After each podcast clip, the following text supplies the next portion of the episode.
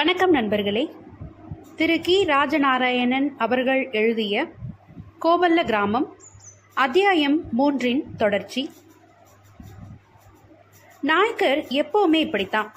மற்றவர்களுக்கெல்லாம் கோபம் வந்தா வண்டியிலிருந்து ஊடு கம்பை தான் உருவாங்க ஆனா இவரோ இப்படி இருப்பு சட்டத்தை தான் உருவாரு இவருடைய அண்ணாச்சி கோவிந்தப்ப நாயக்கருக்கு கோபம் வந்துட்டா உலக்கையத்தை எடுப்பாரு. பாரியான அவருடைய உருவத்துக்கு உலக்க ஏதோ ஒரு பூன் பிடித்த சிறிய கம்பு மாதிரி தான் தெரியும். இவர்களுடைய தகப்பனார் நாராயணப்ப நாயக்கருக்கு கோபம் வந்துருச்சுன்னா நோக்கலை அதாவது நுகந்தடி எடுத்து அடிக்க ஆரம்பித்திடுவார். இவர்களுடைய தாத்தா வெங்கடப்ப நாயக்கர் கலப்பையே எடுத்துக்கொண்டு வருவாராம். அவருக்கு பெரிய முன்கோபி என்று பெயர். நீ இப்ப வெளியே வாரையா? இல்ல நான் அங்க வரவா? என்று கேட்டார். அவனுடைய அசையாத்தனம் அவரை அவன் பக்கம் பாய்ந்து போக செய்தது. நெடுக ஓங்கிக் கொண்டே அவன் மேல் ஓங்கி வீசி அடித்தார். அவன் விலகிக் கொண்டதால் மூங்கிலில் செய்த அந்த கனமான இருப்பு சட்டம் தண்ணீரில் பட்டு பெருத்த ஓசையுடன் ரெண்டாக பிளந்து விட்டது நாயக்கர் வேகமாக திரும்பி வந்து இன்னொரு பக்க இருப்பு சட்டத்தை உருவிக்கொண்டே தாயோலி நீ எங்க போனாலும் நான் விட மாட்டேன் தப்பிச்சிட்டேங்கிற நினப்பா? இரு வந்துட்டேன். என்று ஆவேசமாக புறப்பட்டார்.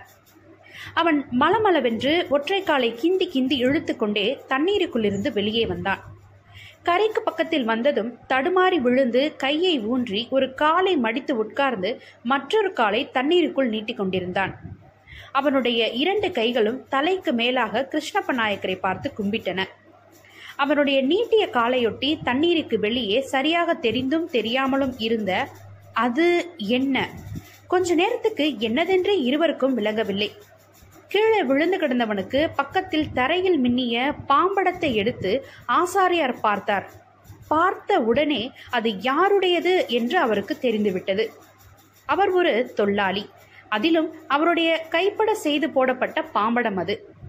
பாம்படத்தை பார்த்து அடையாளம் தெரிந்து கொண்டதற்கு பிறகுதான் அந்த உடலை அவர் கண்டுகொண்டார் இருப்பு சட்டத்தை ஓங்கிக் கொண்டிருந்த நாயக்கர் அதை தரையில் ஊன்றி அதன் பலத்தில் நின்றார்.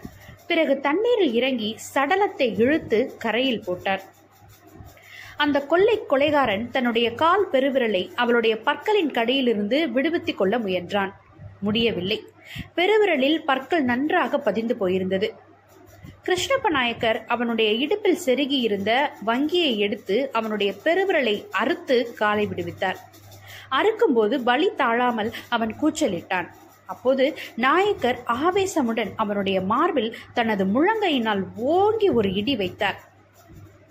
குரல் எழுப்ப கூட முடியாத அளவு வலிக்கும்படியான அந்த முழங்கை இடியினால் அவன் வாயை மட்டிலும் திறந்து திறந்து மூடினான்.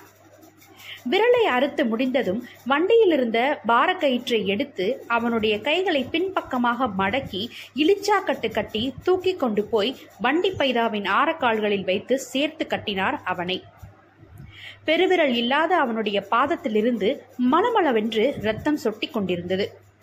அருந்த காதுகளோடு அந்த பெண் வாயில் கடித்த பெருவிரலோடு ஏதோ கரும்பு துண்டை கடித்து வாயில் வைத்து கொண்டது மாதிரி பற்கள் தெரிய சிரித்துக்கொண்டு கண்களை அகட்டி பயம் காட்டுவது போன்ற முகத்துடன் மல்லாந்து கிடந்தாள்.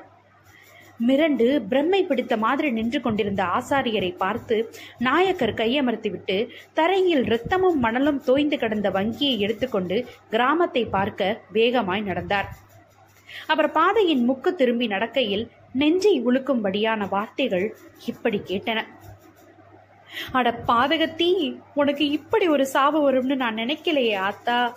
ஐயோ ஐயோ என் உயிர் போக மாட்டேங்குதே என் உயிர் போக மாட்டேங்குதே. அவர் தனது முகத்தில் ஓங்கி ஓங்கி அரைந்து கொண்டு அவள் மீது விழுந்து புழுவாய் துடித்தார். ஒரு எறும்பை கொன்னா கூட பாவம்னு சொல்வியே ஏ ராசாத்தி. உன்னை கொல்றதுக்கு எப்படியாத்தா மனசு வந்தது? ஐயோ. ஒரு ஆண் குரல் ஓசை எழுப்பி அழும்போது உண்டாகும் கனமும் விகாரமும் அந்த குரலில் துணித்தது.